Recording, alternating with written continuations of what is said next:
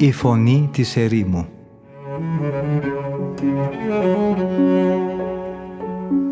Συνομιλίες με τους Αγίους Πατέρες της ερήμου Την εκπομπή παρουσιάζει ο πρωτοπρεσβύτερος Ματθαίος Χάλαρης.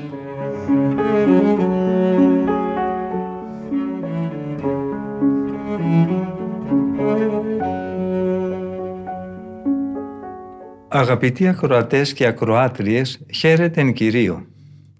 Από τον φιλόξενο και φιλόθεο διαδικτυακό ραδιοφωνικό σταθμό της Πεμπτουσίας ακούτε την εκπομπή «Η Φωνή της Ερήμου» που επιμελείται και παρουσιάζει ο πρωτοπρεσβύτερος Ματθαίος Χάλαρης.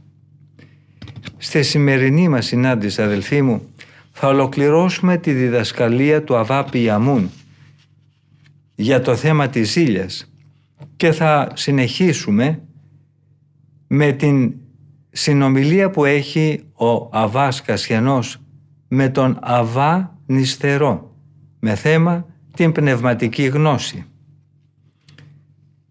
Ολοκληρώνει τις σκέψεις του λοιπόν ο Αβάς Πιαμούν για τη ζήλια λέγοντας «Η αρρώστια της ζήλιας θεραπεύεται πολύ πιο δύσκολα από τα άλλα πάθη όταν η ψυχή προσβληθεί από το δηλητήριό της, θα τολμούσα να πω ότι δεν υπάρχει για αυτή κανένα φάρμακο.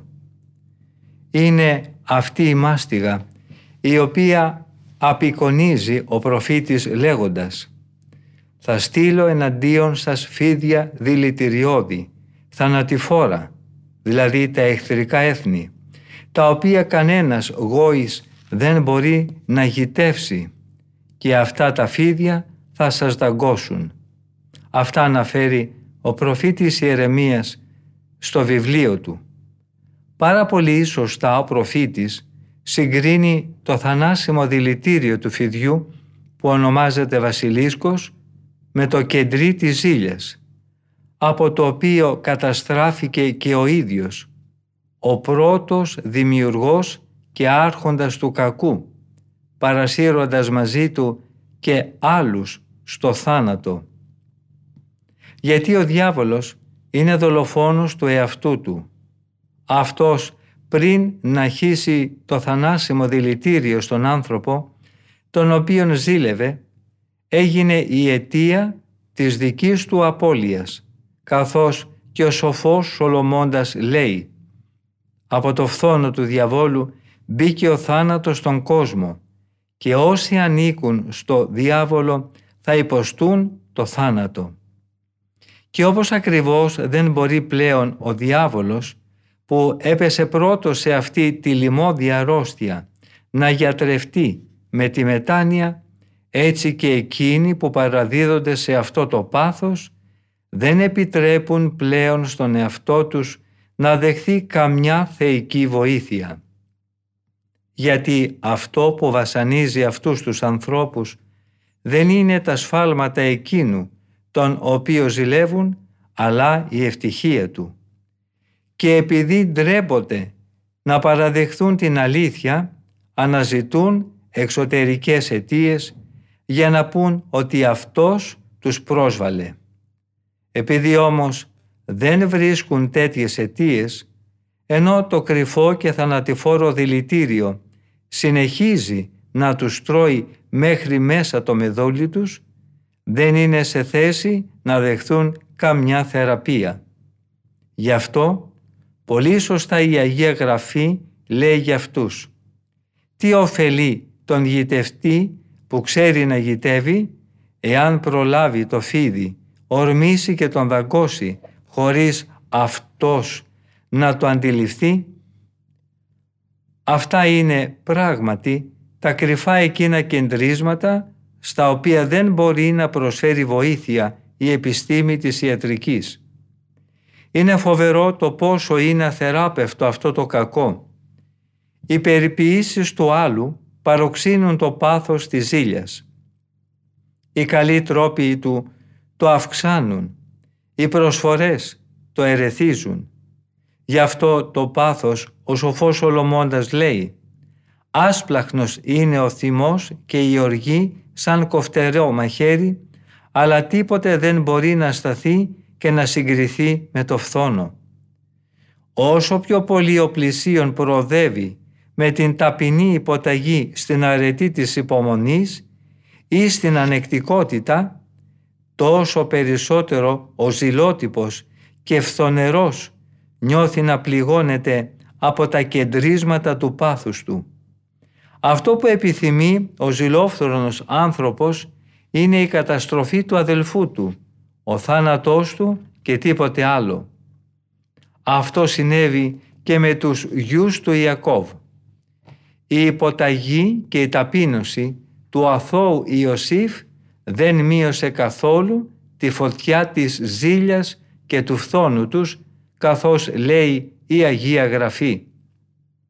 Οι αδελφοί του τον φθόνησαν όταν είδαν ότι ο πατέρας τους τον αγαπούσε περισσότερο και δεν μπορούσαν πλέον να του φέρονται αδελφικά. Τα πράγματα έφτασαν σε τέτοιο σημείο ζήλιας, ώστε ο φθόνος τους, ο οποίος κεντρίστηκε περισσότερο από την ευγένεια και την υπακοή του Ιωσήφ και η δίψα τους για το θάνατό του, μόλις και μεταβίας ικανοποιήθηκε με την πώληση και την παράδοσή του στη σκλαβιά. Είναι λοιπόν ολοφάνερη αλήθεια ότι από όλα τα πάθη η ζήλια είναι το πιο επικίνδυνο και αυτό που πιο δύσκολα θεραπεύεται. Γιατί τα φάρμακα που καταπραίνουν τα άλλα πάθη αυτό το ερεθίζουν περισσότερο. Αν για παράδειγμα παραπονεθεί κάποιος ότι υπέστη κάποια ζημιά, τότε θα του προσφέρουν γρήγορα μια αποζημίωση και έτσι θα θεραπευτεί η συμφορά του. Αν κάποιος άλλος θυμώσει από μια προσβολή που του έγινε, τότε θα του ζητήσουν αμέσως ταπεινά συγνώμη και αυτός θα ησυχάσει. Τι μπορεί όμως να κάνει κανείς με έναν άνθρωπο που αγανακτεί ακριβώς όταν βλέπει τον άλλο να είναι πιο ταπεινός και πιο πράος; Αν ήταν η πλεονεξία του άλλου αυτή που έχει ανάψει σε κάποιον το θυμό, τότε τα δώρα του πλεονέκτη θα εξευμένιζαν τον θυμόδη. Αν ήταν από διάθεση υποτίμησης ή εκδίκησης η επίθεση του άλλου, τότε οι περιποιήσεις και οι φιλοφρονήσεις από μέρους του κακοπροαίρετου θα εξαφάνιζαν την αντίδραση του εμπαθούς τον εμπαθή όμως και ζηλόφθονο άνθρωπο, τον ερεθίζει αποκλειστικά και μόνο η επιτυχία και η ευδαιμονία του συνανθρώπου του. Ποιος λοιπόν θα ευχόταν να χάσει την περιουσία του ή την ευημερία του ή και να πέσει θύμα κάποιας συκοφαντίας μόνο και μόνο για να ικανοποιήσει ένα φθονερό συνάνθρωπο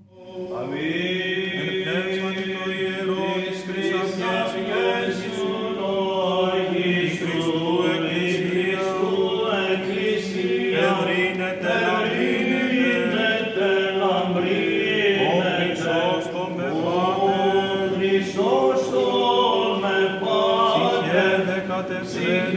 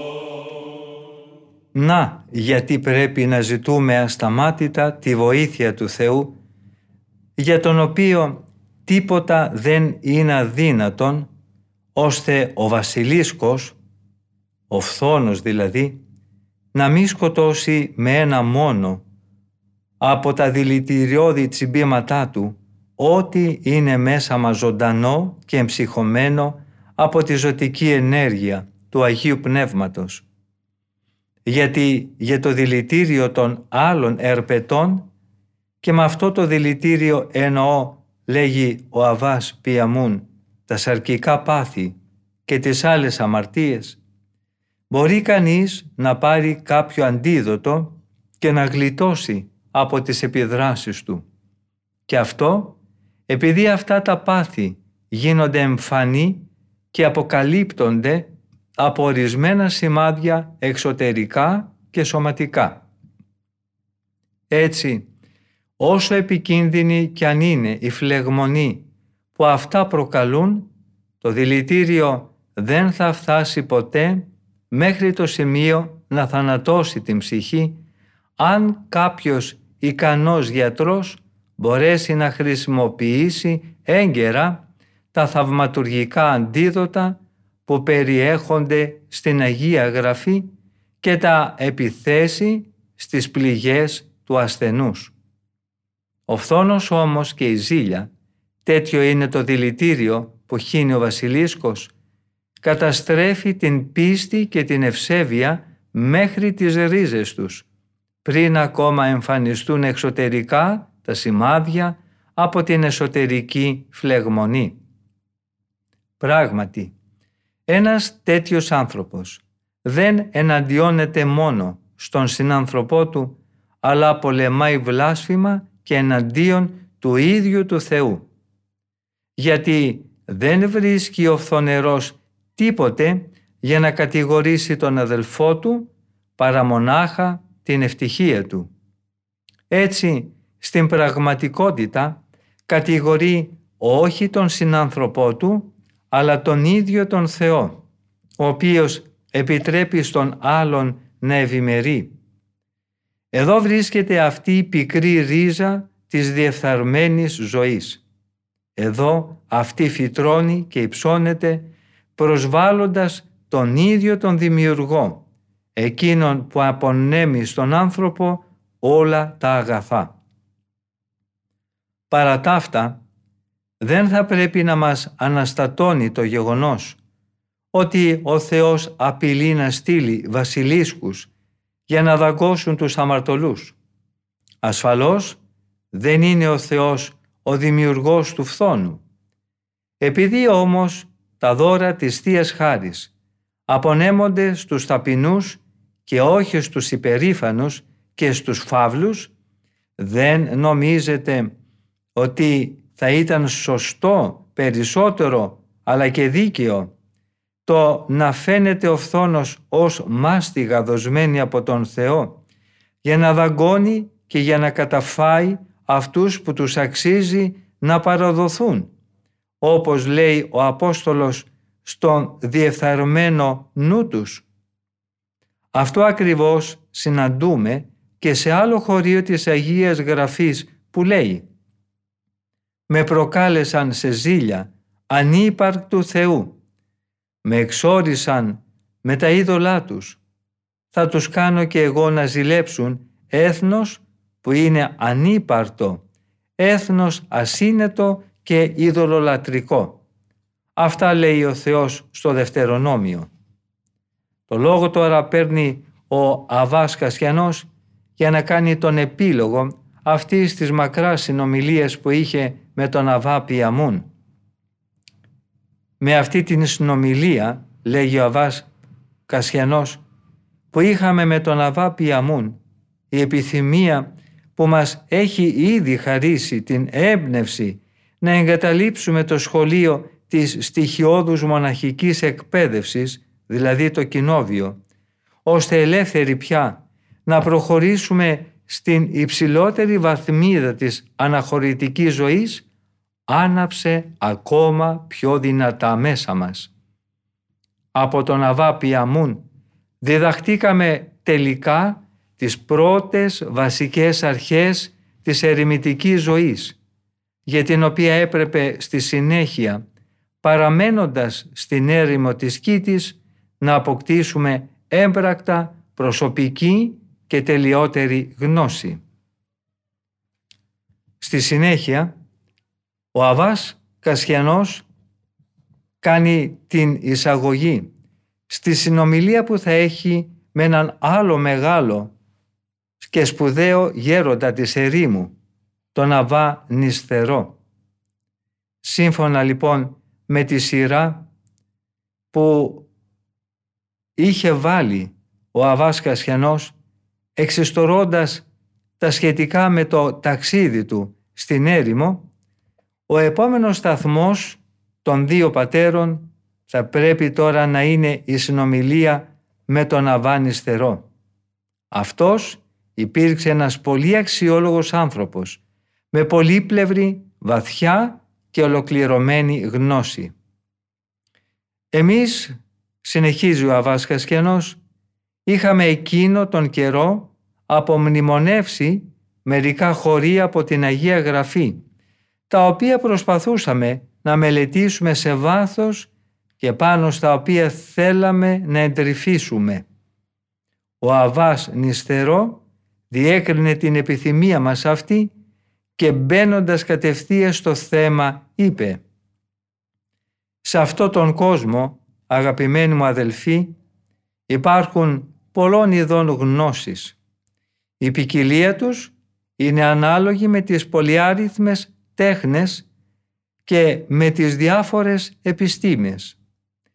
Παρόλο βέβαια που όλες αυτές αφορούν την παρούσα ζωή και εξυπηρετούν τις επίγειες ανάγκες και επιδιώξεις, εν τούτης, για όλες ακολουθείται μια ειδική και συγκεκριμένη διδακτική μέθοδος την οποία οφείλει ο μαθητής να ακολουθήσει. Αν λοιπόν για την εκμάθηση μιας τέχνης ή μιας επιστήμης ακολουθείται ειδική και συγκεκριμένη εκπαιδευτική μέθοδος και αγωγή, πόσο μάλλον θα πρέπει αυτό να ισχύει και για την πνευματική ζωή. Γιατί αυτή δεν έχει μόνο επίγεια πορεία αλλά και μέλουσα προοπτική και επιπλέον γιατί η πνευματική ζωή αποβλέπει στη γνώση των αθέατων και θείων μυστηρίων. Η πνευματική ζωή λοιπόν έχει δύο πλευρές. Πρώτη είναι η πρακτική, πράγμα που σημαίνει αγώνα για κάθαρση από τα πάθη και για την ηθική τελείωση. Δεύτερη πλευρά είναι η θεωρητική, η οποία οδηγεί τον άνθρωπο στην κατανόηση των θείων ενιών και μυστηρίων.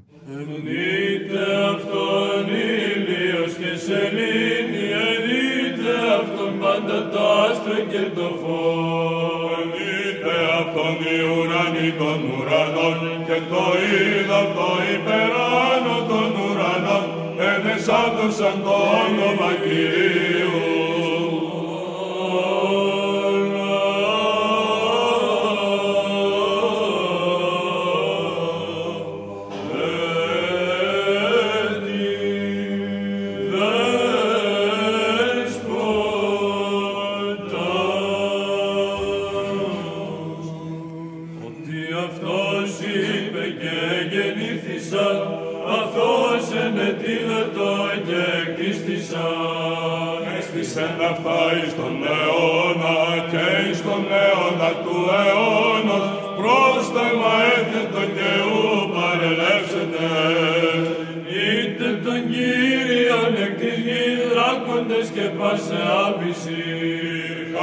Χάλας αχιών, κρυσταλλός, νεύμα καταιγίδας, τα ποιούντα των λόγων αυτού. Όροι και πάντες η βουνή, ξύλα καρποφόρα και πάσε κέντρη. Αφιλία και πάντα τα κτίνη, επετά και πεντινά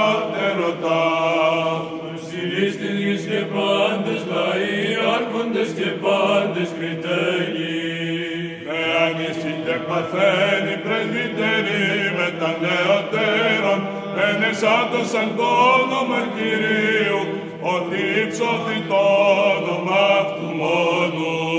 Η εξομολόγησης αυτού επίγης και ουρανού και ύψωση και ραζαού αυτού. Σπάσει της σωσής αυτού, της Ισραήλ λαό εγγίζοντι αυτό. Άσατε το Κύριο άσμα και η ένεσης αυτού εν εκκλησία οσίων. Ευναθεί το Ισραήλ εμπιτοπίσαν δι' αυτόν και εις Ιών αγαλιάστοσαν επί το βασίλειο αυτόν. Ενεσάτωσαν το όνομα αυτού εκορά εν την πάνω και ψαλτηρίο ψαλάτωσαν αυτό. Ευδοκεί Κύριος εν το λαό αυτού και υψώσει πράησε σωτηρία.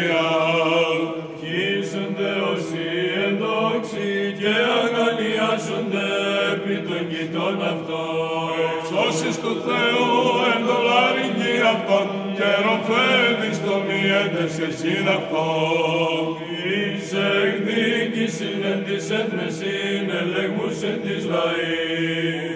Είσαι ο βασίλης αυτών επέδες και τους ενδόξους αυτών εξηροπέδες ιδηλές. Είσαι εν αυτής κρίμα έγραπτο, δόξα αυτή έστε πάση της σωσής αυτού.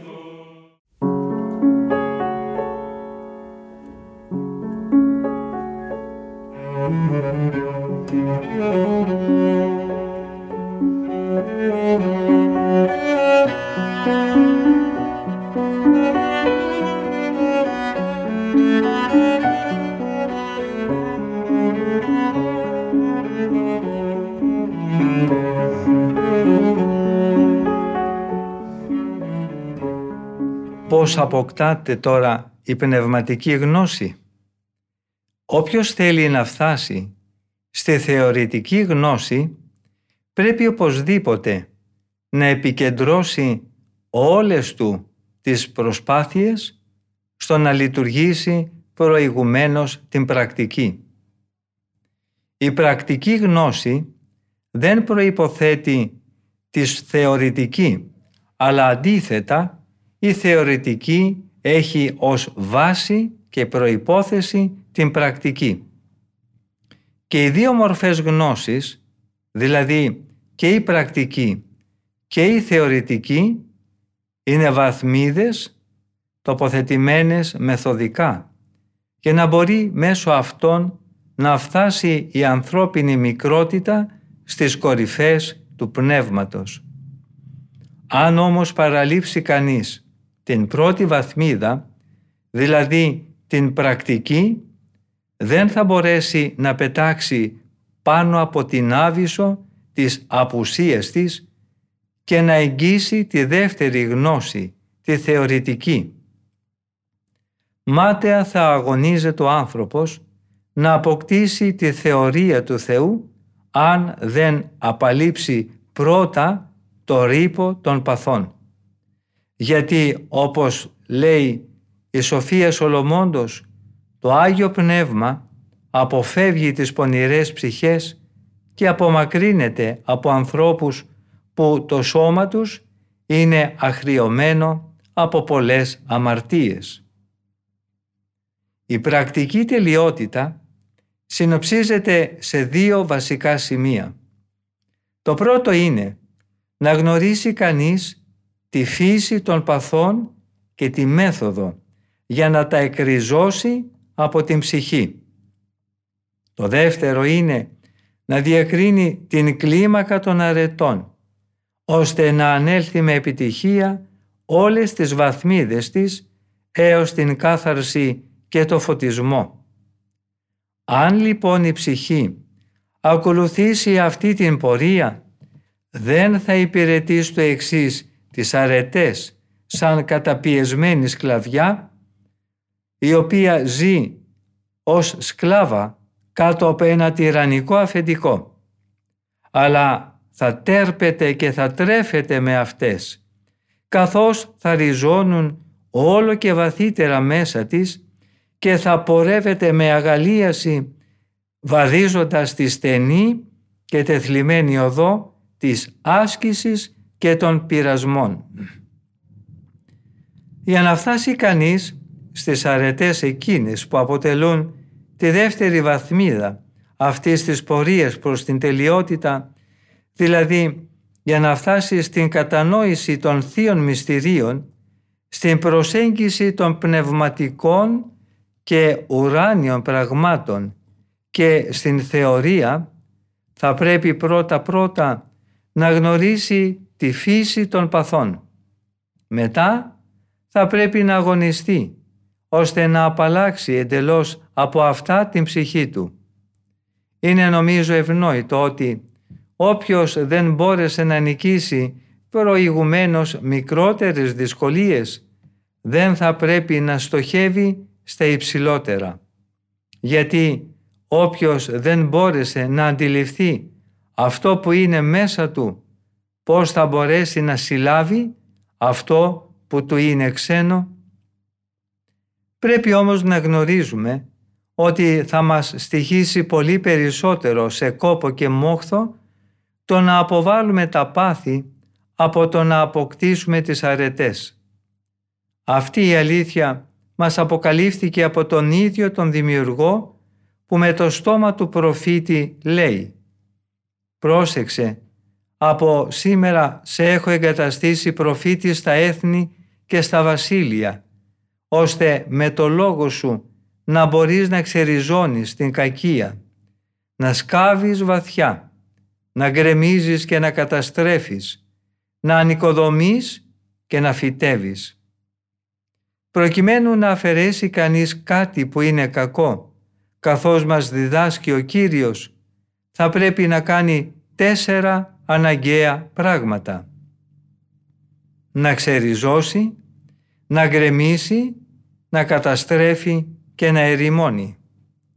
Υπογραμμίζει όμως ο Κύριος μόνο δύο πράγματα που πρέπει να κάνει κανείς για να μπορέσει να φτάσει στην τελειότητα των αρετών και στον αγιασμό. Να χτίζει, λέει, και να φυτεύει. Από αυτό συμπεραίνουμε ότι είναι πιο δύσκολο το να αποβάλει και να ξεριζώσει κανείς τα χρόνια ελαττώματα της ψυχής και του σώματος παρά να οικοδομήσει και να φυτέψει τις πνευματικές αρετές. Αυτή η πρακτική μορφή της πνευματικής πορείας του ανθρώπου για την οποία έγινε λόγος έχει δύο κεντρικούς άξονες. Εκφράζεται όμως με διαφορετικές μορφές και τρόπους ζωής.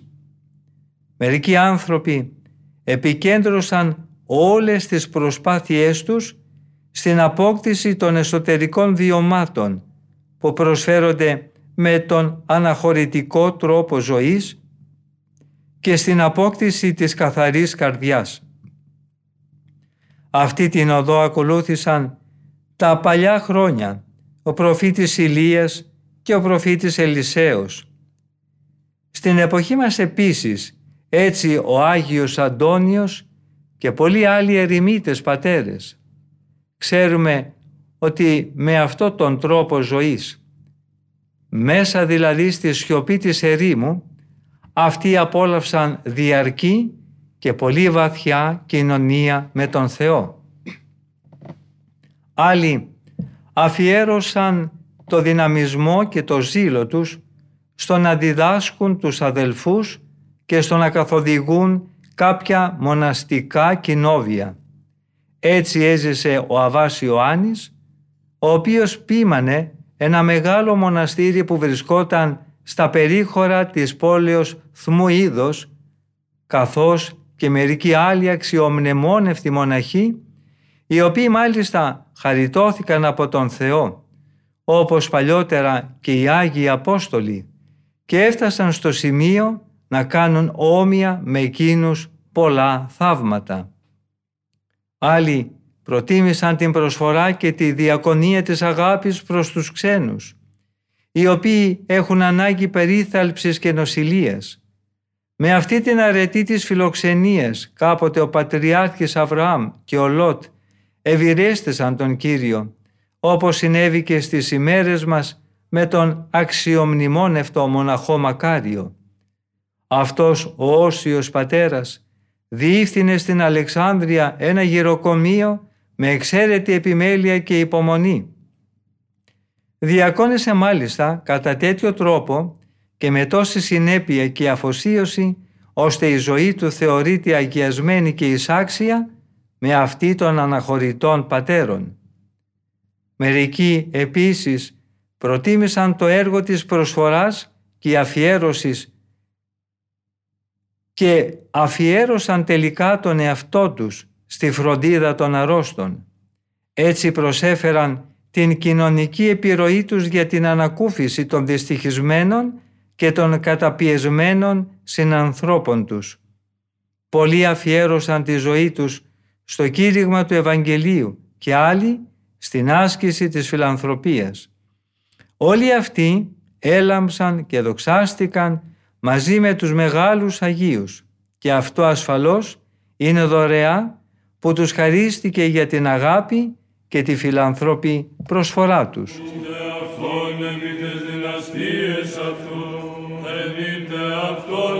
κατά το πλήθος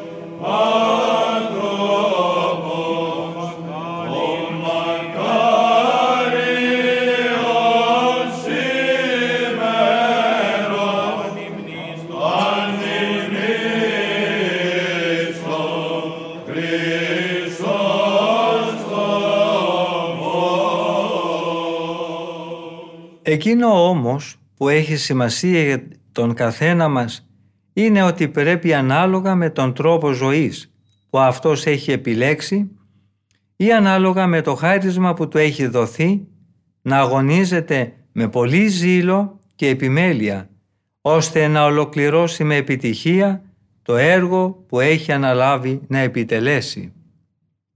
Μπορεί κανείς να επενεί και να θαυμάζει τις αρετές των συνανθρώπων του.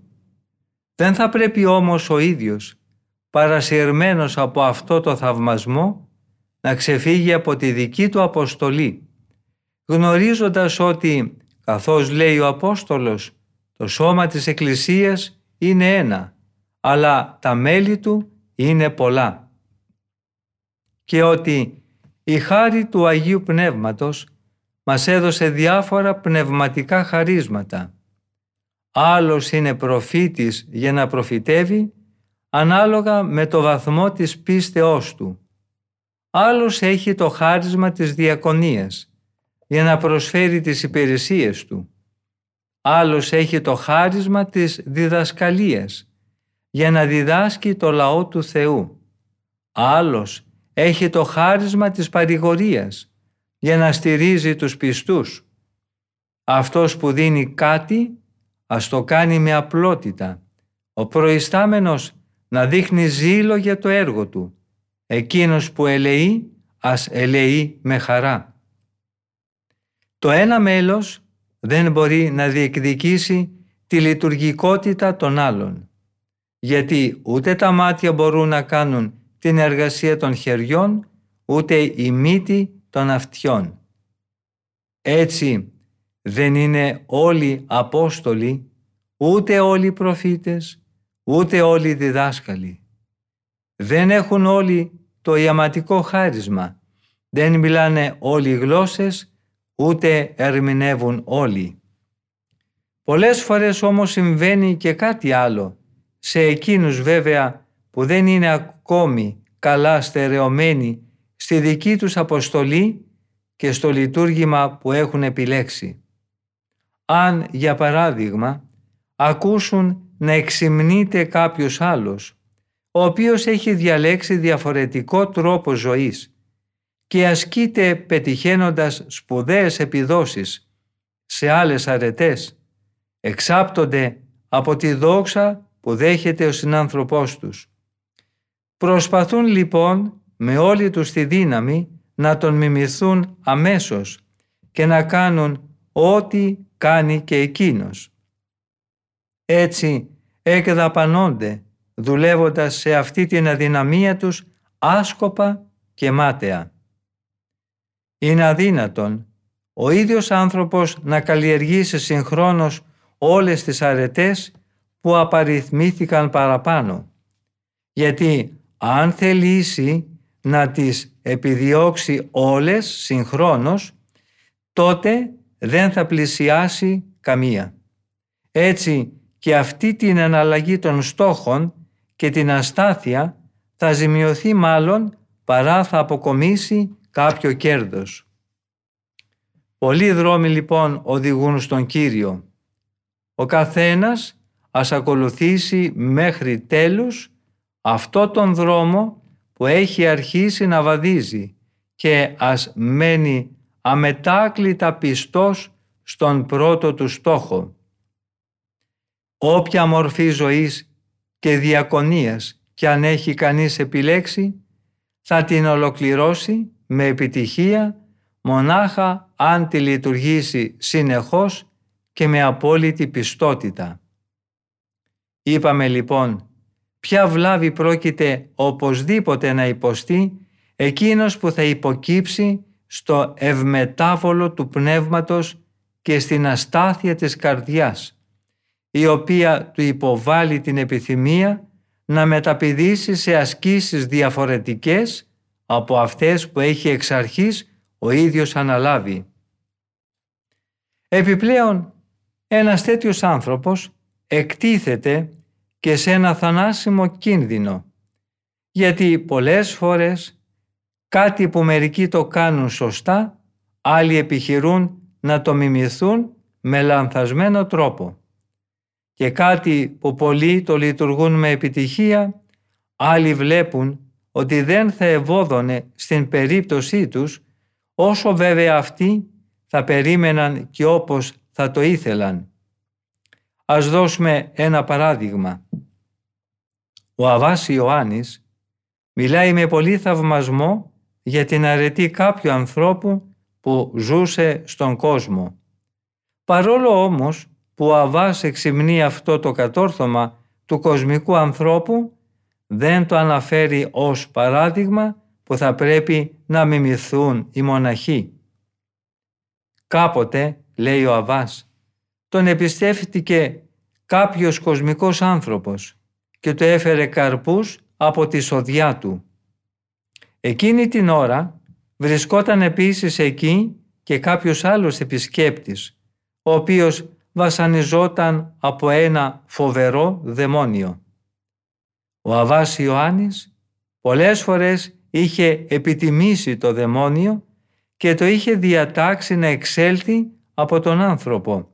Αλλά αυτό αδιαφορούσε και έλεγε ότι με αυτές τις διαταγές του Αβά δεν επρόκειτο ποτέ να εγκαταλείψει τον άνθρωπο που είχε καταλάβει. Μόλις όμως κατέφτασε εκεί ο κοσμικός αυτός άνθρωπος που προαναφέραμε, το δαιμόνιο καταλήφθηκε από τρόμο, φώναξε το όνομά του με μεγάλο σεβασμό και έφυγε αμέσως. Ο Αβάς Ιωάννης θαύμασε πολύ το έκδηλο χάρισμα αυτού του ανθρώπου. Η κατάπληξή του μάλιστα μεγάλωνε από το γεγονός ότι ο νεοφερμένος επισκέπτης του ήταν ένας απλός άνθρωπος. Ζήτησε λοιπόν να μάθει λεπτομέρειες από αυτόν και τη ζωή του. Ρώτησε για το κάθε τι. Ζήτησε πληροφορίες για το επάγγελμά του. Ο επισκέπτης του απάντησε «Είμαι ένας απλός άνθρωπος. Ζω στον κόσμο και έχω οικογένεια». Ο Αβάς Ιωάννης, όντας ακόμα κατάπληκτος από τη μεγάλη αρετή του και το σπάνιο χαρισμά του, θέλησε ακόμα περισσότερο να εισδύσει στο μυστικό της ζωής αυτού του ανθρώπου. Εκείνος του επανέλαβε πως ήταν γεωργός και ότι προσπαθούσε να ζήσει με τον κόπο των χεριών του. Όσο για τα υπόλοιπα, ο ίδιος έλεγε πως δεν αναγνώριζε καμιά αρετή στον εαυτό του. Εκείνο που φρόντιζε μόνο να μην παραλείπει ποτέ κάθε πρωί πριν πάει για δουλειά στα χωράφια και κάθε βράδυ που γύριζε στο σπίτι του ήταν το να μπαίνει στην εκκλησία για να ευχαριστήσει τον Θεό που του είχε δώσει το καθημερινό ψωμί του. Επίσης είπε ότι ποτέ δεν είχε αποθηκεύσει κάτι από τα εισοδήματά του πριν προσφέρει πρώτα στο Θεό τις απαρχές και τη δεκάτη. Ποτέ δεν είχε αφήσει τα βόδια του να βοσκήσουν σε ξένο χωράφι, αλλά τα φήμωνε από φόβο μήπως από δική του απροσεξία ο γείτονάς του υποστεί έστω και την ελάχιστη ζημιά. Με όλα αυτά που άκουσε, ο Αβάς Ιωάννης δεν διέκρινε ακόμα τίποτα που να έχει σχέση με το εξαιρετικό χάρισμα που είχε αυτός ο χωρικός. Συνέχισε λοιπόν να τους ζητάει πρόσθετες πληροφορίες για τον τρόπο της ζωής του. Πάσχιζε επίμονο ο Αβάς να βυθομετρήσει την κρυμμένη αρετή του που έκανε αυτό τον άνθρωπο άξιο να δεχθεί ένα τόσο μεγάλο χάρισμα. Μπροστά λοιπόν στις τόσες παρακλήσεις του Αβά ένας ένθεος φόβος κατέλαβε αυτόν τον άνθρωπο. Τελικά ομολόγησε ότι είχε από παλιά την επιθυμία να γίνει μοναχός. Η πίεση όμως που του άσκησαν οι γονείς του και ο σεβασμός του προς αυτούς τον ανάγκασαν πριν από 12 χρόνια να αποφασίσει να παντρευτεί. Η σύζυγό του όμως την είχε σαν αδελφή του και σεβάστηκε την παρθενία της, χωρίς ποτέ κανείς να είχε ως τότε μάθει αυτό το μυστικό του. Σε αυτό το άκουσμα ο Αβάς αισθάνθηκε συνεπαρμένος από βαθύ θαυμασμό. Μπροστά στον φτωχό Γεωργό δεν μπόρεσε να συγκρατηθεί και να μην εκφράσει δημόσια τα αισθήματά του. Δικαιολογημένα ο δαίμονας που είχε περιφρονήσει τον ίδιον και τις επιτιμήσεις του δεν μπόρεσε να αντέξει την παρουσία ενός τέτοιου ανθρώπου.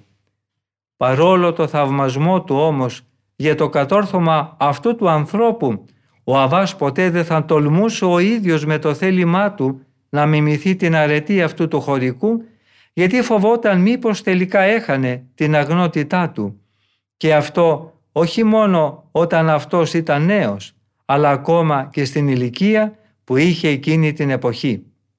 Ο Αβάς πράγματι θαύμασε υπερβολικά το ύψος της αρετής αυτού του ανθρώπου. Παρόλα αυτά όμως ποτέ δεν έφτασε στο σημείο να τολμήσει ο ίδιος αυτή την άσκηση, ούτε πολύ περισσότερο θα του περνούσε ποτέ από το μυαλό να προτρέψει κάποιον άλλο να βάλει ανάλογο στόχο με αυτόν που είχε ο απλός εκείνος χωρικός. Και αυτό γιατί γνώριζε καλά ο Αβάς ότι πολλά πράγματα που είναι ορθά και λογικά για κάποιον συγκεκριμένο άνθρωπο έχουν αξιοθρύνητη κατάληξη για κάποιον άλλο που θα ήθελε αδιάκριτα να τον μιμηθεί. Γιατί δεν μπορούν όλοι να διεκδικούν τα ιδιαίτερα χαρίσματα με τα οποία ο δημιουργός έχει πρικήσει ξεχωριστά τον κάθε άνθρωπο. Στο σημείο όμως αυτό, αγαπητοί μου αδελφοί, φτάσαμε στο τέλος και της σημερινής ραδιοφωνικής επικοινωνίας μας. Ευχαριστούμε πολύ όλους και όλες εσάς που είχατε την καλοσύνη να μείνετε μαζί μας, ακούγοντας τα σοφά λόγια των Αγίων Πατέρων της Ερήμου. Θα συναντηθούμε και πάλι στην ίδια ραδιοφωνική συχνότητα της Πεμπτουσίας την επόμενη εβδομάδα, την ίδια μέρα και ώρα από τον ομιλούντα και τον τεχνικό ήχου θερμές ευχές για μια ευλογημένη ημέρα. Ο Θεός με θυμών. Ενείτε αυτόν εν την πάνω και κορός, ενείτε αυτόν εν